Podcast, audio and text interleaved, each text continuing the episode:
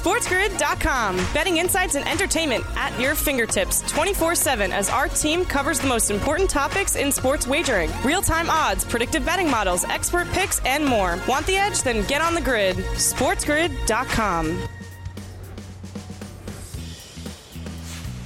A Tuesday right here on the morning after on Sports Grid and Sirius XM channel 159 starts right now. Live all across the Sports Grid network as well. I am Ben Stevens. And what a Tuesday we have in store for you. NBA playoff action continues to roll on. Conference semifinal slates across the board a doubleheader. Last night, two more games on this Tuesday. Plenty to get to over the course of these two hours here on the morning after. Also, a recap of the NFL draft live with two of the people we had out in Las Vegas for Sports Grid. Mike Blewitt joins us in this opening hour. Anthony Treash from PFF also in this first hour of TMA. And then Megan Payton joins the show later on in hour number two. We'll go playoff hockey as well. Why'd you play hockey? Well, for the playoffs and an opportunity to hoist Lord Stanley's Cup. So much to get to on this Tuesday on the morning after, but we begin around the association in the NBA last night out in Phoenix, Arizona. The reigning Western Conference champions back in the conference semifinals, a series matchup against the Dallas Mavericks. It's chalk across the board, both in the East and the West. One, two, three, and four, all still available in those seating positions across the NBA playoffs. And last night out in Phoenix, that top seed in the West, the Suns, taking care of business against the number four seed, the Dallas Mavericks. Phoenix winning game number one, shooting the lights out of the basketball, 121 114. Phoenix as a team yesterday, 50.5% from the field, over 50% from the field. So the Suns barely cover as a six point favorite as the line grows in their favor. Phoenix has now covered in all five of their wins so far this postseason, a total of 214 and a hook also goes way over, despite the fact the Mavericks have the highest under percentage in the NBA this season. Now, Phoenix has gone over in five of their six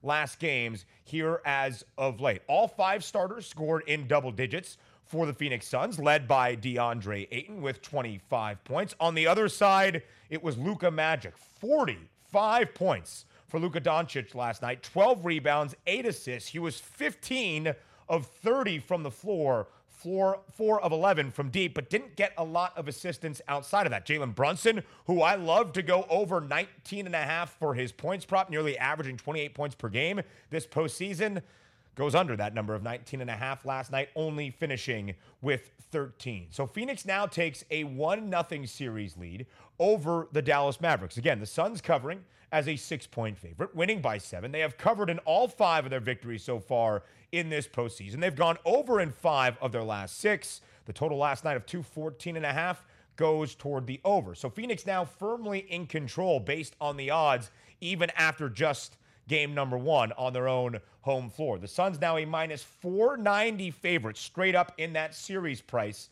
In five games is the shortest total that we have in that market on the FanDuel Sportsbook, plus 185. And I will continue to make this joke as long as the Phoenix Suns are playing playoff basketball. Suns in four, well, that's plus 450 on the FanDuel Sportsbook in the series correct score market right now. So Phoenix up 1 nothing. They're laying a game and a half on that series spread. A minus 490 series favorite in that outright price in the shortest total games makes this seem like it's going to be a rather quick series. Five games is the shortest number at plus 185. Hey, welcome to our Sports Grid Radio audience here, the opening hour of the morning after on this Tuesday, live here on the grid in Sirius XM channel 159. All of our terrestrial radio affiliates now in the mix as well. I am Ben Stevens. The Phoenix Suns win game number one in their conference semifinal series out in the West against the Dallas Mavericks. 121 114 the final in favor of Phoenix, and they cover as a six point home favorite. Now, 22 and 22 against the number as a home favorite this year. The Mavericks got relatively close without much contribution from anybody other than Luka Doncic. And again, Luka, a huge, huge night 45 points, 12 boards, eight dimes last night, but not a lot of assistance elsewhere for the Mavericks and Luka Doncic yesterday evening. Luka entered this series. There was a market you could bet for the series leading score, points per game average. Well, Luka was a minus 500 favorite. Makes sense after the 45 point performance last night. Devin Booker had the second best price at plus 410. He finishes with 23 points, but well behind Luka Doncic. Off to a great start if you bet on Luka, minus 500 in that marketplace. And again, the Phoenix Suns, a big favorite now in that series outright price, minus 490. And as we predicted, and as we said yesterday, although Golden State won game number one in their series against the Grizz on the road in the Grind City on Sunday afternoon, if Phoenix were to win and even cover against the Dallas Mavericks in their first game of that series last night, we predicted the Suns would become the favorites in the Western Conference once again. And that's exactly what happened on this Tuesday morning on the FanDuel Sportsbook. The Suns, an even money favorite right now to win the Western Conference crown, plus 100, the price on the Phoenix Suns. The Golden State Warriors only 10 cents behind at plus 110, but now the second shortest price to win the Western Conference crown. Yesterday, Phoenix was plus 130, the second shortest price behind the Golden State Warriors, who were the favorites at that same number at plus 110. Phoenix grows shorter by 30 cents. Now, even money, once again, plus 100. The Suns entered the Western Conference postseason as the favorites. They flipped to a minus money odds on favorite, getting very close once again. Even money plus 100. We go to the Eastern Conference. A recap from South Beach last night up next here on the morning after.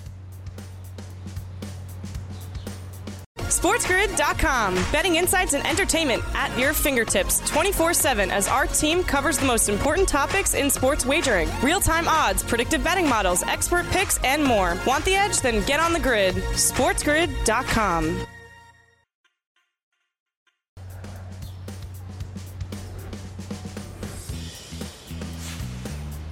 Back right here on the morning after on Sports Grid and Sirius XM channel 159, the home for Sports Grid Radio on Sirius XM, all across the Sports Grid network. I am Ben Stevens. A doubleheader last night on a Monday in the NBA postseason. Two more games on this Tuesday that we'll preview in just a bit. But first, a recap from South Beach. The Miami Heat, the number one overall seed in the Eastern Conference, without Kyle Lowry on their side, taking on the Philadelphia 76ers without Joel Embiid. And the line grew to seven and a half points in favor of the home team last night. The Heat, and because of a strong second half, the Heat make good, covering that number, winning by 14, 106 92. So Miami covering easily as a seven and a half point favorite, the largest spread, or the second largest spread, excuse me, in Miami's favor so far this postseason. It makes sense, right? Seven and a half points, even without Joel. It seemed maybe just a tad too big once you get past that number of seven in the NBA postseason. But because of a strong third quarter and putting them away in the fourth, Miami covers as a seven and a half point favorite. A total of 208 and a half. When we were wondering where the points would come without Joel Embiid for the Sixers, stays under. Against a really good defensive unit in Miami, Philly only scores 92 points. So 106 92, staying under a total of 208 and a half. Miami has now gone under in six straight games, all five against Atlanta, and the opening game of this series against Philadelphia. Meanwhile, the Sixers under in five of their last six. And he's going to be the sixth man of the year in the NBA. Tyler Herro leads the way for Miami off the bench yesterday, 25 points, four of six from deep. And Bam Adebayo, in the absence of Joel Embiid for Philadelphia, takes advantage for the Heat. Bam finishing with 24 points, 12 boards, a double double, and a 14 point game one victory for Miami. On the other side for Philly, Tobias Harris leading the way with 27 points. But if Tobias Harris is going to lead the way without Joel Embiid for Philadelphia, they're probably going to lose both games by double digits. Now, there is some optimism that JoJo could come back when the Sixers return to Philadelphia for games three and four. But last night, both Tyrese Maxey and James Harden, especially the beard in James Harden, finishing well under their points props. Tobias Harris again leading the way with 27 points, but James Harden's points prop was 25 in a hook. He finishes with only 16 points last night. His postseason high is just 22. 16 points, nine boards, five assists for James Harden last night. Not what they will need from a production standpoint if Philadelphia is going to pull off an upset in game number two, or if Philly is even going to cover a number against Miami. Now the Heat with a 1 0 series lead, and that is certainly reflected in the odds, not just for game number two, but take a look at the updated series correct score market for Miami and certainly series control for the Heat. The two shortest outcomes Miami winning in five is plus 185. Miami winning in four, which would be a sweep, is plus 320. That's the second shortest outcome on the board in this series correct score market. It should go to show what exactly the FanDuel Sportsbook feels about Miami right now. Although they don't have Kyle Lowry with no Joel Embiid for the Philadelphia 76ers. And we see that reflected in the game two line as well. The early look for tomorrow night in South Beach, Miami, a nine point home favorite at home on Wednesday against Philadelphia. So, not a good picture right now for Philly as they enter game number two, now down 1 0 in the Miami Heat, a minus 590 series favorite now in this outright price against the Sixers. And as we predicted for Phoenix in the West, the number one overall seed, with a win in game one of their conference semifinal matchup, they would become the favorites to win that conference. That's what happened for Phoenix at even money. The same happening for the Heat yesterday as well. Now a now a favorite in the Eastern Conference for the first time this postseason. Plus 145 is the price now on Miami. Milwaukee, who was the favorite entering yesterday, the second best odds at plus 190. Miami yesterday was plus 200 entering game one, now plus 145, over 50 cents shaved off that number to leapfrog the Milwaukee Bucks as the favorites in the Eastern Conference. Philly now the longest price, 12 to 1. The Boston Celtics, the third best number at plus 250. But again, Miami the favorite right now at plus 145 to win the East. The Bucks, the second shortest odds at plus 190. The Bucks up 1 0 in their series against the Boston Celtics. Game number two tonight inside TD Garden. Later on in our second hour, nearing the end of the show, George Bilecki from NESN will join for a full blown breakdown of game number two in Beantown tonight.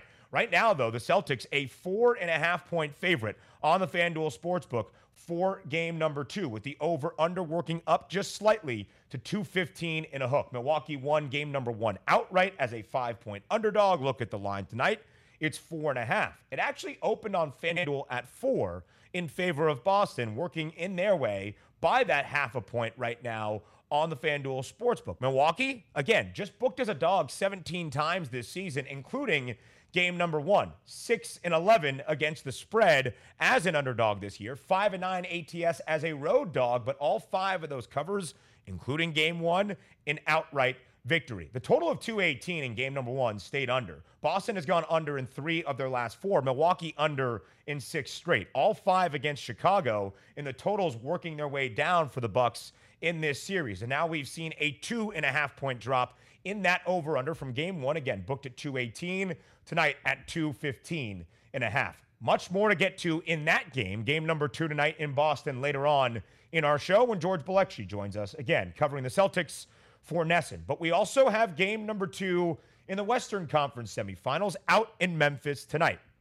The number two seed, the Memphis Grizzlies, a two and a half point home underdog against the three seed in the West, the Golden State Warriors. The Warriors up 1 0 in this series, just barely edging out Memphis in a thriller on Sunday afternoon, 117 116 to take a 1 0 series lead. That line working in their favor here yet again for game two. It was a two, two and a half point spread in most spots for game one. That's the same spread tonight. Our sportsbook conciliary, Dave Sharapan, told us yesterday that when you keep the same home arena, when it's played on the same floor in between game one and two, and there's not an injury to really upset things, the lines really stay the same. We see the most movement in the total, and we see that yet again here for game number two between the Dubs and the Grizz. Game number one's total was 222 and a half, going well over that number. We're up by five points to 227 in a hook. It got up to 228 yesterday. Is this a slight overreaction based on a lot of points in game number one to have that total grow by five points in between one game from one to two? We'll have to find out and see tonight. Golden State has gone over in six of their last seven. The Warriors have not covered, though, in three straight games, all as a favorite. They won game number one, but did not cover. The Grizzlies covering as a two and a half point home underdog. And this is going to be the highest total that Golden State has now seen in the postseason. Memphis, eight and three as a home underdog this year against the spread. Seven of those eight covers coming by way of an outright victory. Only game number one was the only game this year. Memphis has covered at home, but not won outright. And as we look at some of the leading scores that we saw on full display in game number one on Sunday for the series uh, point leader, excuse me, there, Ja Morant is the favorite at plus 130. Stephen Curry and Jordan Poole behind him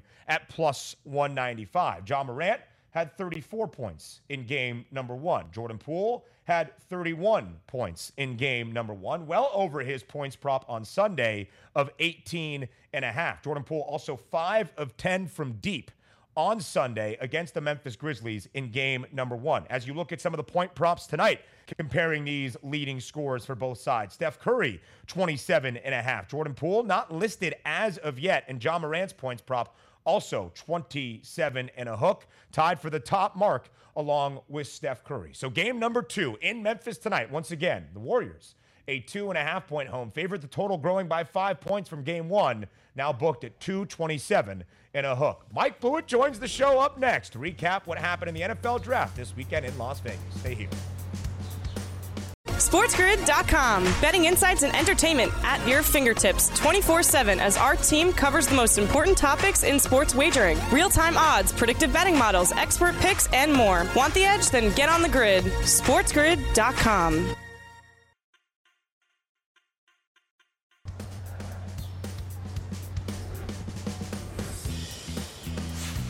Back right here on the morning after on Sports Grid and Sirius XM channel 159. I am Ben Stevens. Now very pleased to welcome on Mike Blewitt, Sports Grid's NFL analyst, NFL everything here, who was out live in Las Vegas this past weekend for the 2022 NFL draft. So Blewitt recaps the desert draft here on the morning after on this Tuesday. Blewitt, thank you so much for joining us. Yeah, buddy. Excited to be here with you. I'm glad you're feeling better. I'm feeling better, starting to recover uh, from three days in Vegas where we had a lot going on. Obviously, there was uh, we we did just about every pick from round one through round seven, so uh, it was a great time covering it. And obviously, now we have a a fuller picture of how these teams are shaping up heading into the 2022 season. Three days out in Las Vegas will test anybody's limitations. So we are glad yeah. to have you here on a Tuesday morning on TMA. And Blewitt, although the draft happens for the prospects looking to take the next leap into the NFL, everything is connected. And there was an interesting moment in that first opening round on Thursday night when the Arizona Cardinals had a blockbuster ish trade when they acquired Marquise Hollywood Brown from the Baltimore Ravens, sending a first play, uh, a first round pick in his place. And everybody was like, what? That's an interesting move there, Arizona. Why exactly did you do that? Well, maybe yesterday we got a little bit of clarity of what happens in the NFL draft and what it means, as you said, for the fuller picture for each of these NFL organizations now entering the thick of the offseason. Because we learned yesterday via Adam Schefter of ESPN that DeAndre Hopkins, the Arizona uh, Arizona Cardinals wide receiver, has been suspended six games this upcoming season for a violation of the performance enhancing drugs guidelines in the NFL. So a big move there, Blewitt, which obviously is going to have ramifications for Arizona entering next season. How big is this? Just six games out of a 17 game schedule, but how big is this for Arizona? I also appreciate that you almost said Arizona Wildcats because I can never get college basketball off your mind, Ben Stevens. I love it. You love it. So I appreciate you uh, still giving a shout out to the uh, Wildcats. I would say that I think you're right. This does provide clarity as to why they were seemingly a little bit more desperate to make that trade. I still think it's an overpay, especially when you consider that about yep. five minutes later, the Eagle, Eagles acquired A.J. Brown for ostensibly less than that when you consider their production and their value within the league and what they were traded for. Uh, the Eagles certainly got a lot more value out of their trade. But uh, DeAndre Hopkins is saying that he never uh, willingly ingested anything that would have him test positive. He said his agent saying he tested negative in October and December. So what could have happened in November uh, remains to be seen. Uh, he will uh, he will appeal it, but we know that this often doesn't go the way of the player. So even he is saying we'll see in week seven uh, with obviously some sort of hail mary to try to appeal. But that being said, when you start to look at the Cardinals, their odds have already been impacted slightly, but they'll roll out there with Rondale Moore, Marquise Brown, AJ Green, and Zach Ertz. It is definitely not what it would be with DeAndre Hopkins, but I wouldn't mm-hmm. complain that much about it. AJ Green going to have to step up a little bit more than he did last year, and frankly, Ben, they have to find a way to get Rondale the more the ball a little bit further downfield. He broke the record for the lowest yards per target in NFL history. All they were doing was throwing screens and having him try to run with it. They needed to be better about getting the ball a little bit further down the field. You see the Cardinals' odds there to win the Super Bowl, moving back slightly in the NFC West divisional market as well, plus 310. And their team win total currently on the FanDuel Sportsbook is off the board. We'll see what that reflects. DeAndre Hopkins missing six games, suspended for six games, violating the NFL's performance enhancing drugs policy. So as we focus now on the NFL draft from this past weekend, Blewitt, you were there for all three days, all seven rounds, all 262 selections. Who do you think had the best draft?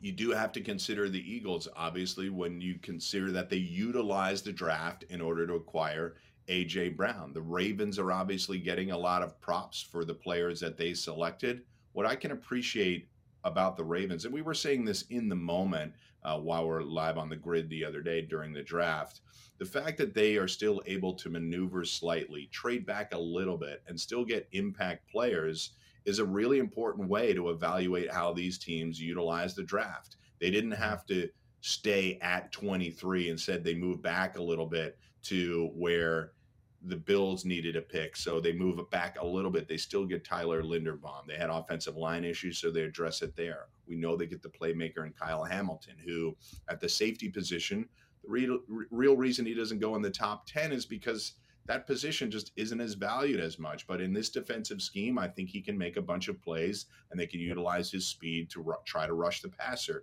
David Ojabo, fine. 2022 is a wash, but if he does bounce back from the Achilles injury, which is obviously a very significant injury, they will have gotten a guy that was a first round value, a top 10 value in the second round. Travis Jones, defensive tackle from UConn. He's a raw mm. prospect, but massive, and that is in the Ravens' wheelhouse. They like massive defensive linemen. Think Calais Campbell, Jaylon Ferguson, and others. They go for a lot of size, and they got another guy here and, uh, you know, the hope springs eternal in New York for the Jets. I get that. And we see rinse and repeat every year, but you have to be happy with the players that they got.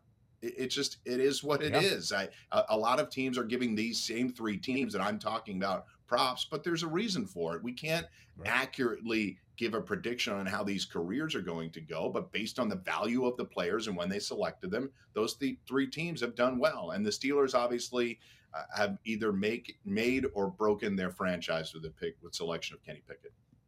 So let's dive into the AFC North because I think it's easy to say the Baltimore Ravens can continue to put together really good drafts. They have the second best price to win that division right now at plus 200. The Steelers Blewitt, your Steelers, the longest odds at the moment at plus 850. So let's focus on Pittsburgh and their first overall selection, taking Kenny Pickett out of Pitt, do you think he will be the starter come week number one next year for the Pittsburgh Steelers? I certainly hope so. I don't think they have to rush him, but considering what that quarterback room looks like, you'd want the the rookie that you just drafted to be talented enough to beat out the other players on that depth chart. I I, I do think that if you gave me odds right now, I'd select Pickett over Trubisky as being the starter it, I think it's the one. There's really only two teams in the entire league with a true open quarterback competition. Uh, I'm blanking on the other one at the moment, but the Steelers really do have a true open quarterback competition. Carolina would be the other one. I know they've yeah. they've mentioned Darnold will be the starter, but frankly, I don't think you can hand Sam Darnold the job if people are playing better than him during camp. Uh, so I, I would put the odds on Pickett. Not a huge favorite, but I think he gets there. The Steelers had to make a move for this reason. They have too much talent on the defensive side of the ball from top to bottom to punt another season. You can't take TJ Watt, Minkah Fitzpatrick, Cam Heyward, and others and just say, ah, just one more year. Let's do another bridge quarterback before we solve it. They have to make a move, and they did. And they certainly did. And they add some pieces like George Pickens that I love. They have now right. Connor Heyward, Cam's younger brother out of Michigan State, a hybrid flex type of player that can be a fullback or a tight end. So, an interesting draft for the Pittsburgh Steelers that I happen to really like as well, Mike Blue. And as you look at the AFC North, we had those divisional odds up just a moment ago. The Cleveland Browns are the favorites at plus 185, but a lot of uncertainty around whether Deshaun Watson will be available for all of this 2022 NFL campaign based on his eligibility and the personal conduct policy in the NFL. Where do you think the value is in this division right now, Blue? By the way, not lost on me that you pick of all the draft picks, you pick Connor Heyward because he's a Big Ten guy and you're Big Ten Ben. That's how it goes. You know me. That's what you have to. I highlighted George Pickens first. SEC. It's fair. It's fair. It's fair. But we went with the fifth round fullback too, so that's okay. I appreciate it. There are lots of sets of brothers on the Steelers now. It's a unique situation. Three sets of brothers on the same team. Uh, I do think the AFC North. I think the AFC West and the AFC North are the most difficult ones to handicap. You can obviously go with the favorite in the Chiefs because they have Pat Mahomes and still a very talented team. But I think that is the most competitive division. So you can take some long shots, even if you wanted to take the Raiders at seven to one uh, you could take a long shot with the Raiders there. I think the AFC North is the most difficult to handicap because of what you mentioned with Deshaun Watson. Cleveland's obviously a very talented team, but we can't expect him to play 17 games. He'd be gone for six or more. The Ravens. Uh, have improved greatly just in getting healthy. They add these draft picks. Lamar and the entire defensive backfield coming back will be helpful to them. So then what what do you do from there? The team that's third in the order right now of odds is the team that represented the AFC in the Super Bowl, and everybody is yep. expecting some sort of regression. Do they regress all the way out of first place? I think it's possible. I'm expecting regression from the Bengals. I just think that those three teams with the Steelers, if Pickett plays well, I think this one is down to week 16, 17, 18 when we're deciding the division. So it's difficult for me to get an edge with any of the teams right now, unless you want to throw a flyer with the Steelers to come in at eight and a half to one. I mean, the Steelers still at plus 850, the longest odds in that division. But you see, with the team win total at seven and a half and the over juice, yeah. there's an expectation to at least be around 500 come next yeah. season in 2022. I think Blewitt brings up a great point just how difficult it will be to get out of the AFC North, the AFC West, and the AFC as a gauntlet of a conference overall and in general. Mike Blewitt, Sports Grid's NFL analyst, doing everything for us here across the grid and was always covering the NFL draft for us last weekend in Las Vegas as well. Blewitt, as always, thank you very much for your time.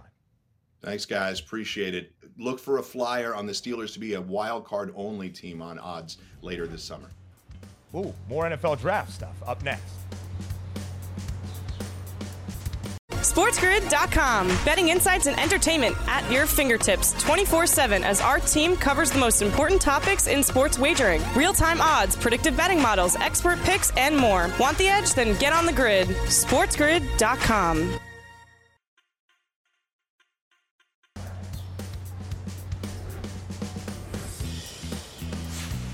can never spend too much time discussing the 2022 NFL Draft. We continue to do that here on a Tuesday on the morning after on Sports Grid and Sirius XM Channel 159. I am Ben Stevens, now very pleased to welcome back onto TMA. It is Anthony Treash, a college football analyst for PFF, covering all things NFL draft for some winners and losers from this past weekend out in Las Vegas. Anthony, thank you for joining us in what I know has been a very busy time. Are you catching up on some sleep here now on a Tuesday following this past weekend in Las Vegas?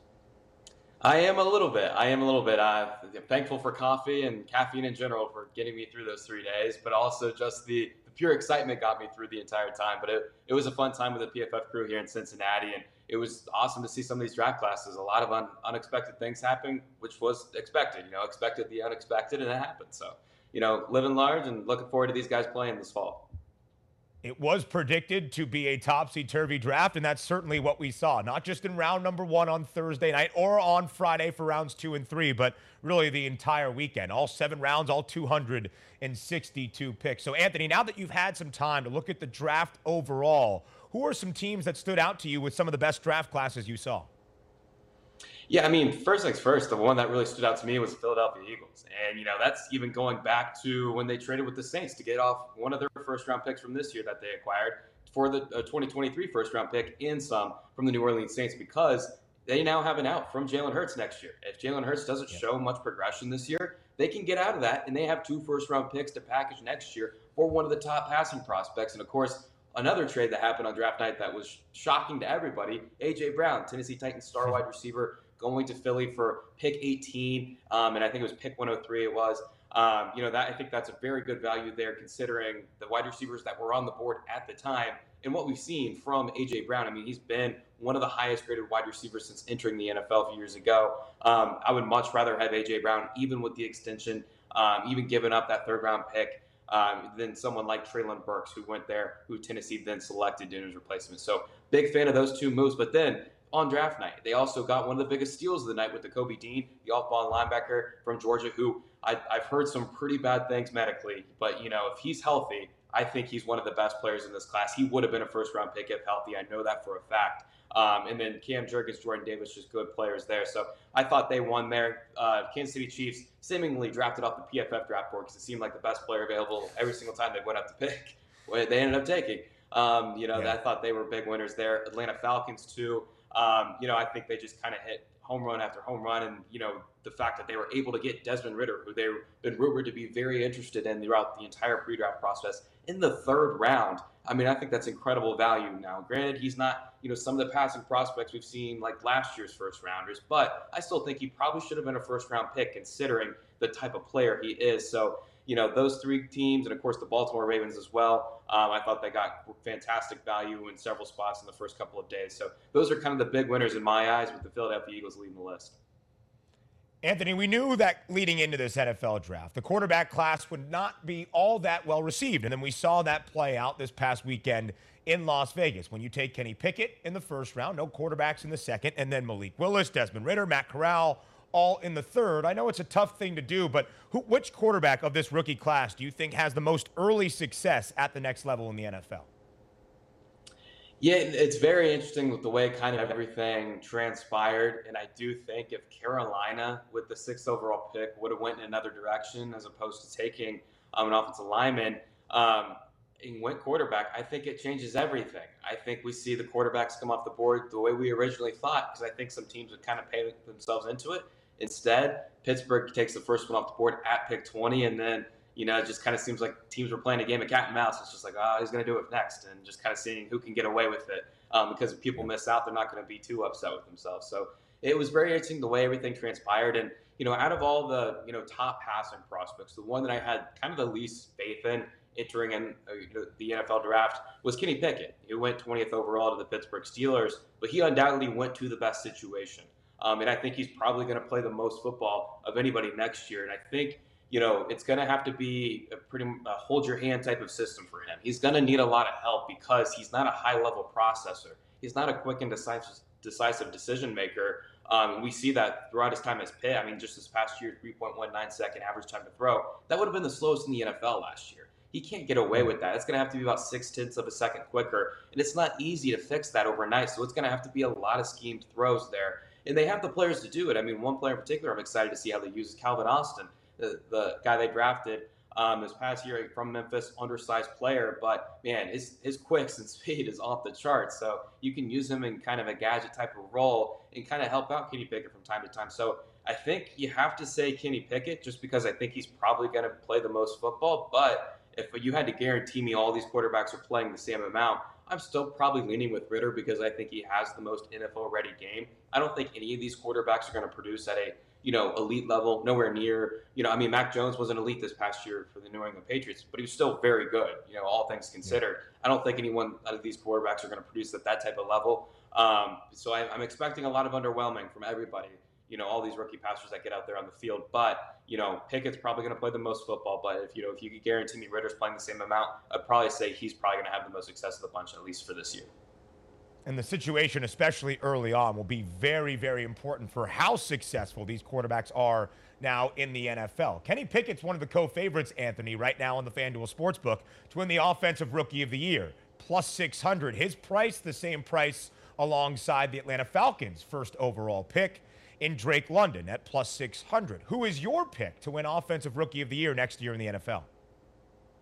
Yeah, I'm leaning towards Drake London. Um, you know, kind of just knowing how the award works. I mean, it's a lot of volume stuff, and I think he's going to have a hefty workload. I mean, he's the ideal possession receiver. That's a lot of targets. That's a lot of catches, and that translates to you know possibly winning Offensive Rookie of the Year. I think Treylon Burks is also in the same boat there. I mean, the Tennessee Titans receiving corps is, is just flat out bad after him. I mean, he's going to be getting a lot of run early. They're going to be looking at him saying, "Hey, man, you need to be AJ Brown, what AJ Brown was for us." and they're going to expect yeah. that. And I think they're going to try and just feed him the ball repeatedly. So those two names really stick out, and you can't rule out Kenny Pickett. Um, just considering again how the award is drafted up. You know, if he's somehow serviceable, they're close, yeah, you know, around a 500 record, and considering the situation around him, I think it's enough to get him there. I'm just wondering if he can ever carry the load because he's going to be down and have to win in the true drop back passing game sometimes. And I'm just not confident in him doing that. But at the end of the day, he's probably going to be.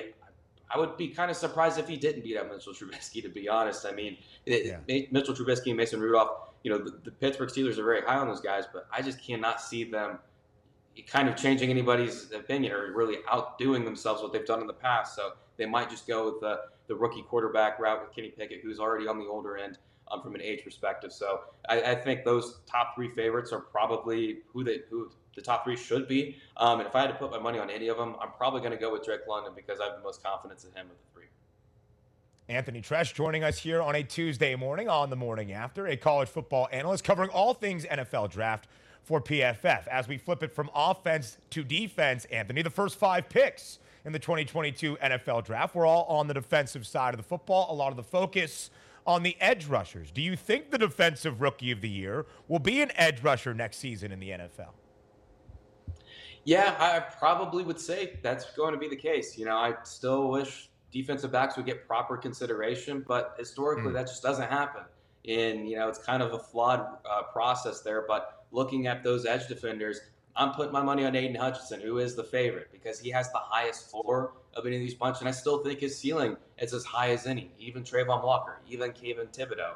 Um, you know, I think Travon Walker, we all know he has a lot to work on within his game, and I don't think that's going to get fixed you know, over the summer. I, you know, I think it's going to be a multi-year thing there with Aidan Hutchinson. What we saw this past year was historic production, right? I mean, he broke PFF college records. It was up there with you know Chase Young and the Bosa's best seasons at their uh, at Ohio State University. Um, so I think Aidan Hutchinson is going to come in and kind of I think going to be the firm leader of that Detroit Lions defense that needs that type of presence. I, he had a 94.7 PFF grade this past year. I think you know it may not be that type of level at the NFL. It's not going to be, but I still think it's going to be defensive rookie of the year worthy. And I think he has a chance to possibly be you know top 15 graded player at the position.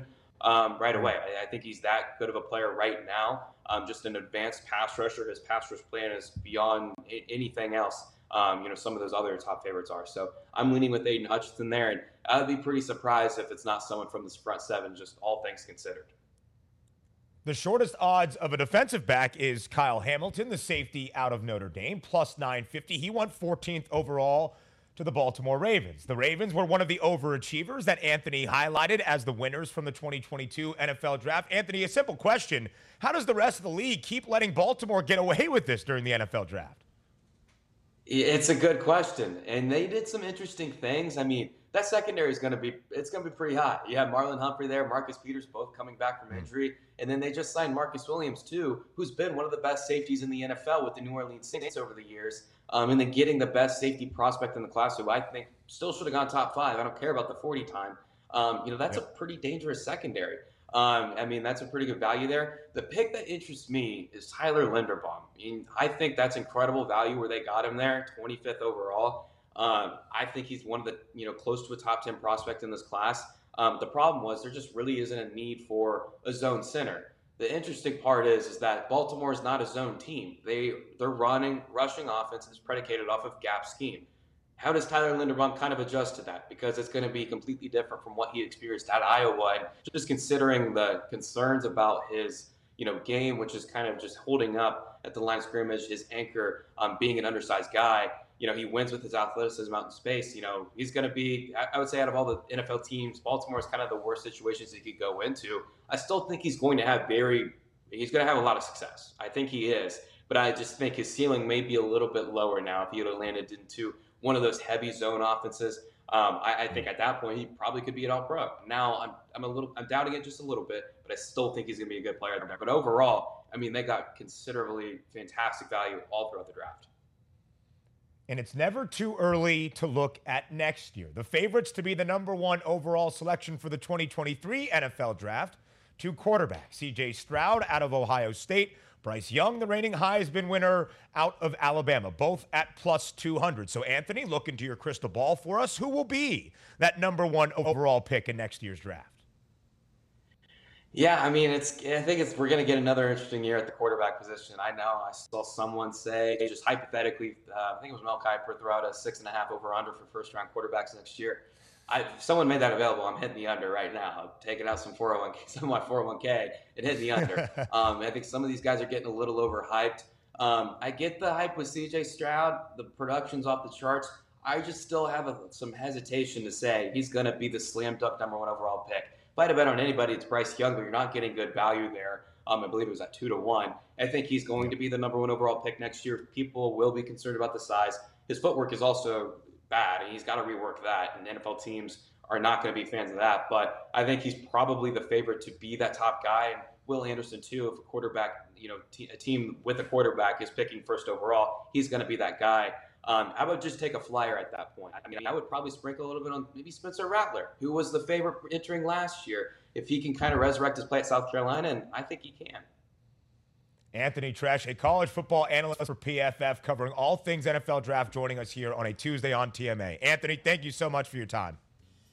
Of course, thank you. We round out our number one up next here on the grid.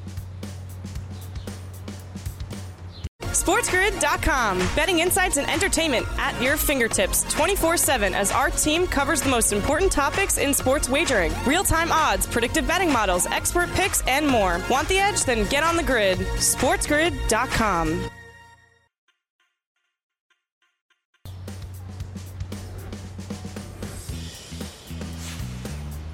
Rounding out our number one the morning after, right here on a Tuesday on the grid. Sirius XM channel 159, the home for Sports Grid Radio on Sirius XM, all across the Sports Grid network. I am Ben Stevens. We round out our number one by hearing from you with our focus back on the NBA postseason. Two game ones last night going the way of both home teams and the number one overall seeds in either conference. The Phoenix Suns taking care of business against the Dallas Mavericks, the Miami Heat beating the Philadelphia 76ers by 14 points. So which series with Miami up 1 0 and Phoenix up 1 0 goes on longer? We find out from you right now and fade the public.